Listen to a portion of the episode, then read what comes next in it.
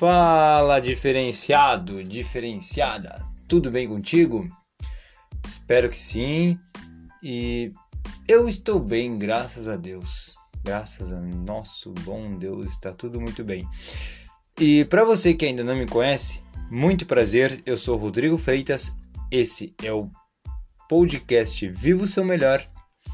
E aqui a gente fala e busca tudo e tudo quanto é ferramenta que possa nos tornar pessoas diferentes, pessoas diferenciadas, pessoas que se destacam no meio da multidão. E claro, diferentes para melhor. Né? Viva o seu melhor. então, hoje uma dessas ferramentas que a gente vai falar é sobre o livro. E quem me conhece sabe, eu adoro, adoro, adoro, adoro livros. E principalmente os de autoajuda. Se você não gosta, se você ainda não tem o costume de ler, comece a ouvir a gente aqui que você vai gostar e você vai entender o porquê que é tão importante lê-los e tê-los sempre por perto. Hoje, mais especificamente, a gente vai falar sobre o livro Essencialismo de Greg McQueen. Bom, o meu inglês não é muito bom, mas Greg McQueen acho que já dá para entender. Se não der, só dá um Google aí que você vai achar ligeirinho. Esse livro é top para quem quer viver mais focado, mais de uma maneira mais proveitosa, fazendo aquilo que realmente importa sem ficar perdendo tempo com, com groselha, com balela e com. Bom, a gente vai ver aqui o que, que ele nos traz. E é o seguinte, eu separei aqui três grandes lições que se aprende com a leitura desse livro.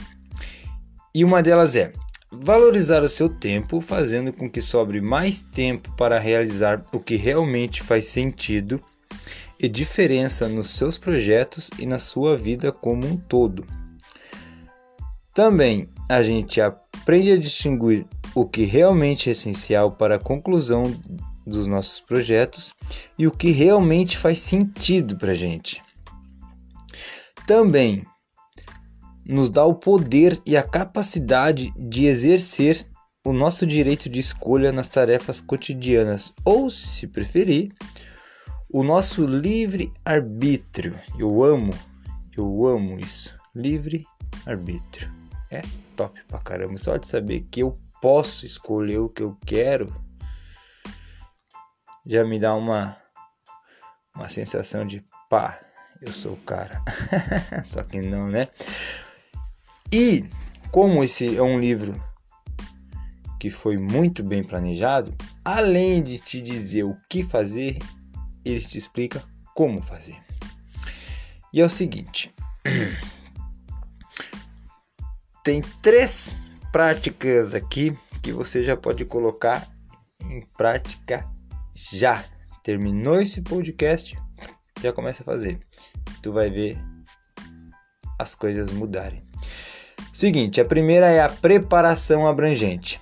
Preparação abrangente nada mais é que criar uma estratégia. Uh, você já subestimou quanto tempo uma tarefa demoraria para ser executada? Um exemplo usado no livro e bem comum no dia a dia é o de uma moça que, porque fez o trajeto que a levaria ao trabalho em 5 minutos, acredita que pode sair de casa sempre, faltando apenas 5 minutos e chegará no horário. Mas né, a gente sabe que não é assim. E vamos falar a real, ela não é a única. O nome desse fenômeno tão comum, principalmente aqui no nosso povo brasileiro, é chamado de falácia do planejamento. E como vencer esse fenômeno? Fenômeno de otimismo exagerado, né? Fácil, meu filhote. É só ter uma estratégia, um plano. Simples e fácil. E para facilitar o negócio é o seguinte, ó. Vou mastigar mais um pouquinho. Estratégia é a capacidade de se antecipar a uma necessidade, ou seja, simplesmente parar e se planejar para caso surja imprevistos numa, numa viagem que seja desde a mais curta, como o exemplo dessa moça, ou a mais longa de todas, que é a viagem que nós todos estamos fazendo, a nossa vida. Tá ligado? Tu tem que ter uma preparação abrangente para tua vida se tu quer viver alguma coisa de verdade. Tu tem que te planejar. O tempo da viagem tanto faz. O fato é que se você ter à sua disposição os recursos necessários para solucionar determinado problema que possa se resolver o mais rápido possível pelo simples fato de pôr a bunda na cadeira por 5 minutos ou mais, que seja, né? Se for alguma coisa que exija mais tempo, não interessa. Faça. Que fazendo isso, tu vai ter em mãos, tu vai te antecipar, tu vai ter em mãos as ferramentas necessárias para não perder tempo se preocupando com o que pode ou não dar errado. E te liga só, preocupação. É só ler o significado da palavra preocupação. Significa o quê? Significa que antes mesmo que aconteça algo de errado, você já está ocupado pensando naquilo, ao invés de estar ocupado curtindo a paz e a serenidade de quem tem tempo e controle das coisas. Se você tem tempo sobrando, fica muito mais fácil se acontecer alguma coisa. Você não vai ficar irritado, você não vai perder a cabeça porque tá com pressa, porque tem que resolver rápido. Você já tá preparado, já tá um passo à frente. Já jogou xadrez? Se não jogou, é ou menos tu sabe que um passo sempre à frente, melhor estratégia. Para você continuar com a sua paz de espírito e o humor para curtir o trajeto e o melhor de tudo, as pessoas que estão ali com você naquele momento. Porque, cara, a coisa mais importante na nossa vida é quem está aqui e agora. Mas ao invés disso, cabeça de vento, de, de muita gente assim como eu, a gente está ocupado, pensando em coisas que podem facilmente ser evitadas. Se prevista de antemão, e sempre, mas sempre põe um pouco de tempo sobre aquilo que você calcula que vai levar para realizar uma tarefa, uma viagem, como é o caso da, da moça aqui que a gente citou no exemplo. E só assim você vai conseguir chegar ao seu destino planejado sem grandes riscos e estresse, se planejando. Isso serve também para tudo, mas tudo que tu pretende fazer. Estratégia é a ferramenta salvadora para os que se responsabilizam com o resultado de alguma coisa. Te liga. Culpa é o peso que sobra, é o peso que sobrecarrega as pessoas, é, um, é uma coisa muito pesada. Então, cara, para de se desculpar e comece a se responsabilizar, ou seja, para de querer tirar essa carga pesada de cima e o cara ficar dando desculpinhas, ficar se desculpando, alguma coisa assim. Comece a se responsabilizar. Toma, toma frente, toma atitude, planeja, antecipa os erros, já vê ali o que, que pode dar errado, o que, que não pode. E te antecipa, filhote. É assim, é a melhor coisa que, que existe. Te responsabiliza, ou seja, Crie estratégias mais eficientes para atingir objetivos que você se comprometeu a realizar. Entendeu? A segunda lição é o seguinte: dizer não para os problemas alheios. Outra prática importante para focar no que é mais importante para ti é que eu mesmo, para mim, pelo menos, foi uma das, se não a mais difícil de começar de fato a pôr em prática é a seguinte: parar de assumir problemas que não são seus, ou no caso, problemas que não são meus. Foi foda. É foda até hoje, porque volta e meia ainda pesa na consciência quando eu nego alguma coisa para alguém. Quando nego de ajudar alguma coisa que, né? Os dias de certas pessoas são lotados de pequenas tarefas e compromissos que se assume sem querer. Comentários casuais, conversa fiada ou como era e é um pouco na real ainda, pelo simples fato de não conseguir negar uma ajudinha para alguém, no caso, né?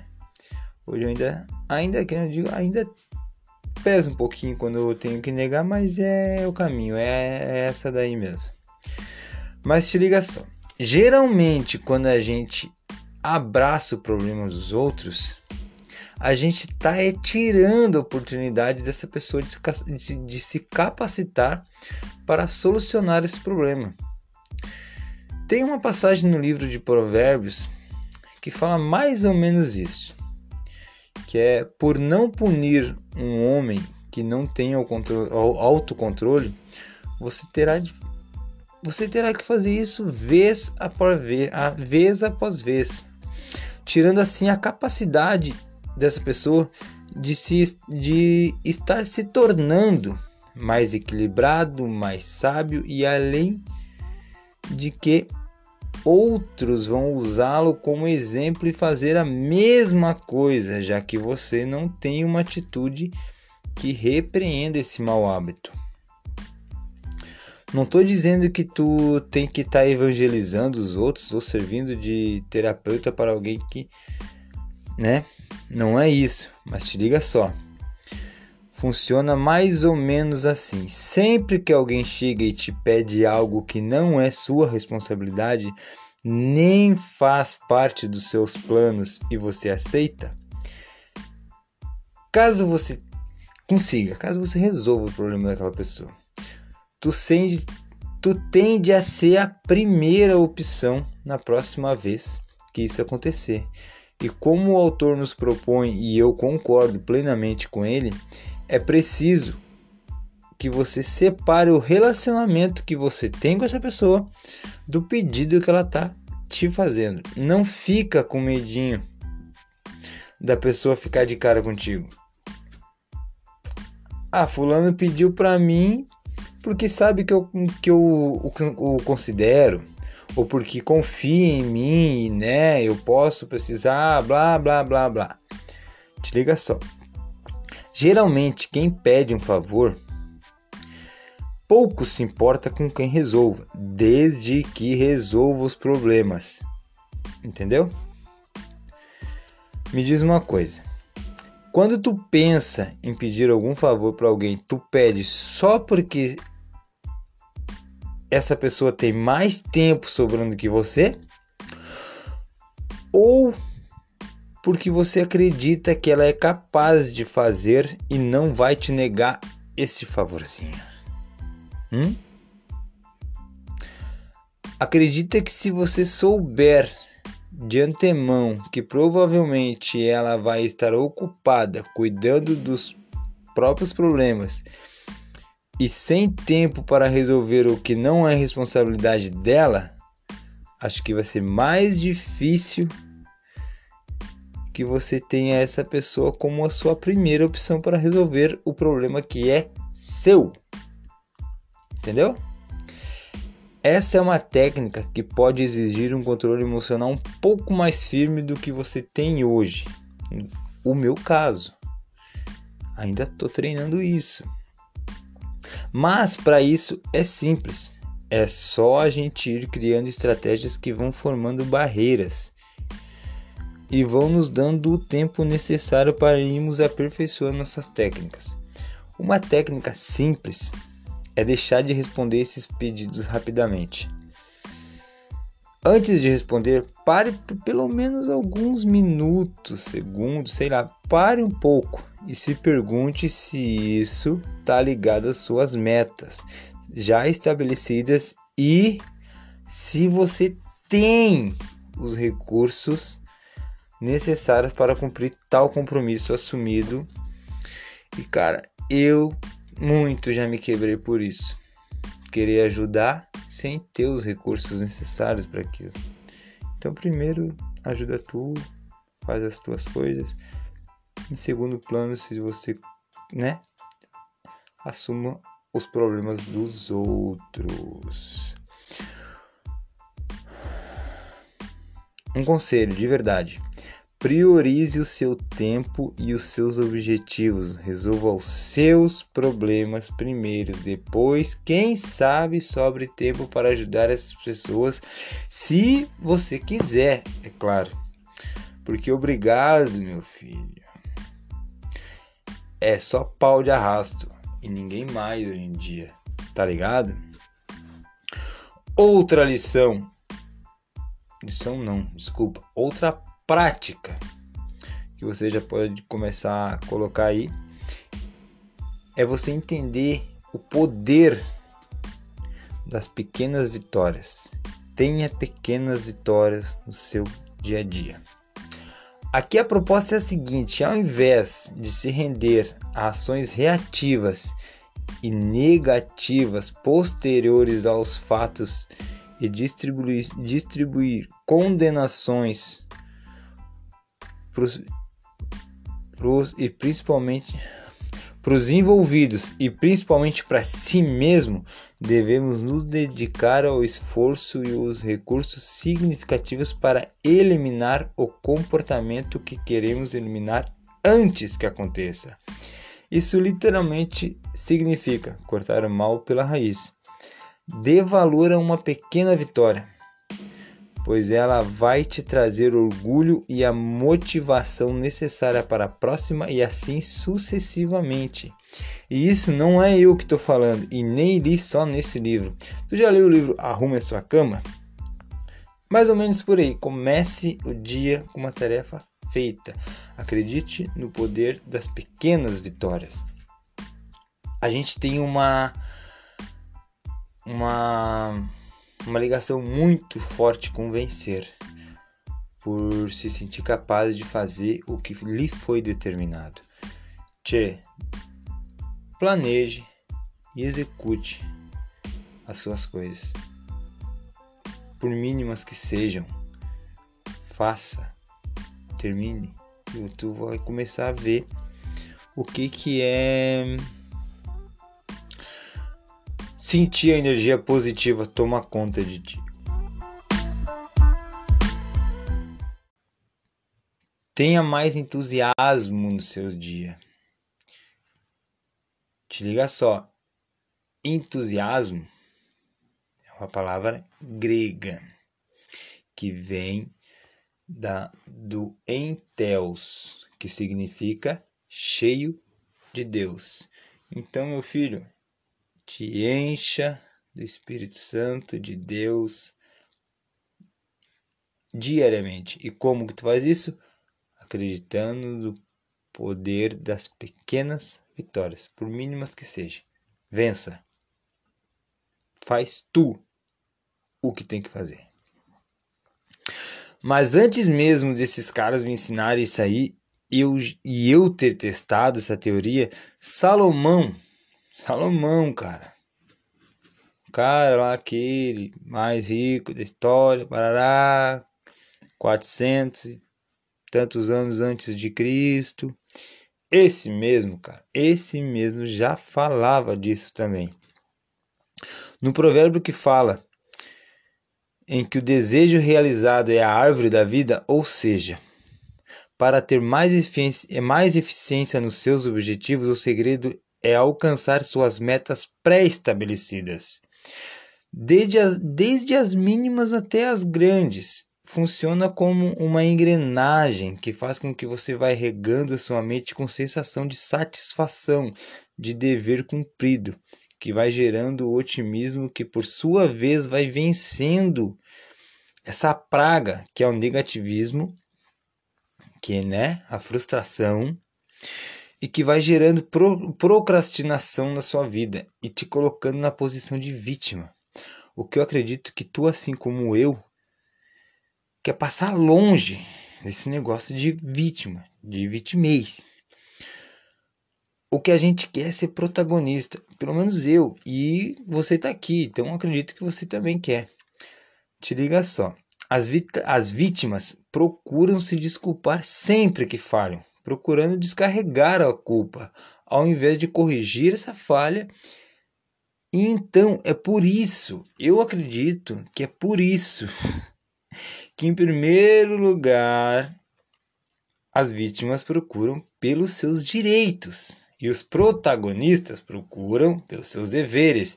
Lembra que eu falei de se responsabilizar mais e se desculpar menos? É tipo isso a vítima se sente culpada, com peso, sobrepeso, entendeu? Peso nas costas, carregando aquele peso nas costas, então ela tenta se desculpar. A gente, protagonista, a gente procura saber dos nossos deveres, aquilo que é nossa responsabilidade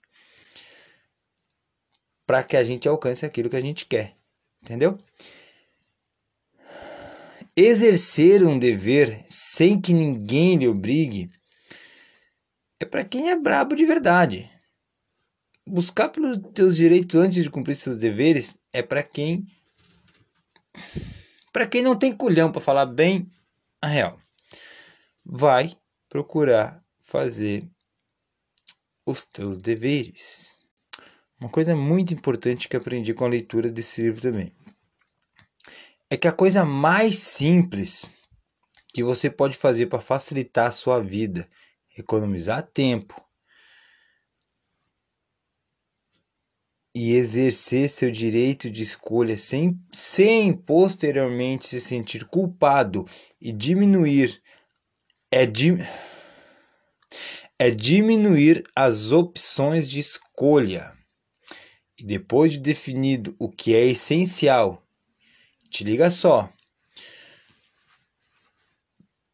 O principal é manter o principal como principal.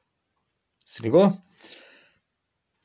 Pra gente que quer alcançar um determinado objetivo, o principal é manter o principal como principal. Te ligou? Agora, mano, velho, é só decidir o que é essencial para você e cuidar da sua vida. Não fica aí só se enchendo de informação, parará, periri, conhecimento e coisa. Vai pôr em prática. Sabedoria é pôr o conhecimento em prática. Senão, não muda, né? Porra nenhuma na sua vida. Vai lá e seja uma pessoa diferenciada e tamo junto nessa caminhada. Toca pra cima, meu irmão. É nós. Até a próxima. Quinta-feira tem de novo, hein?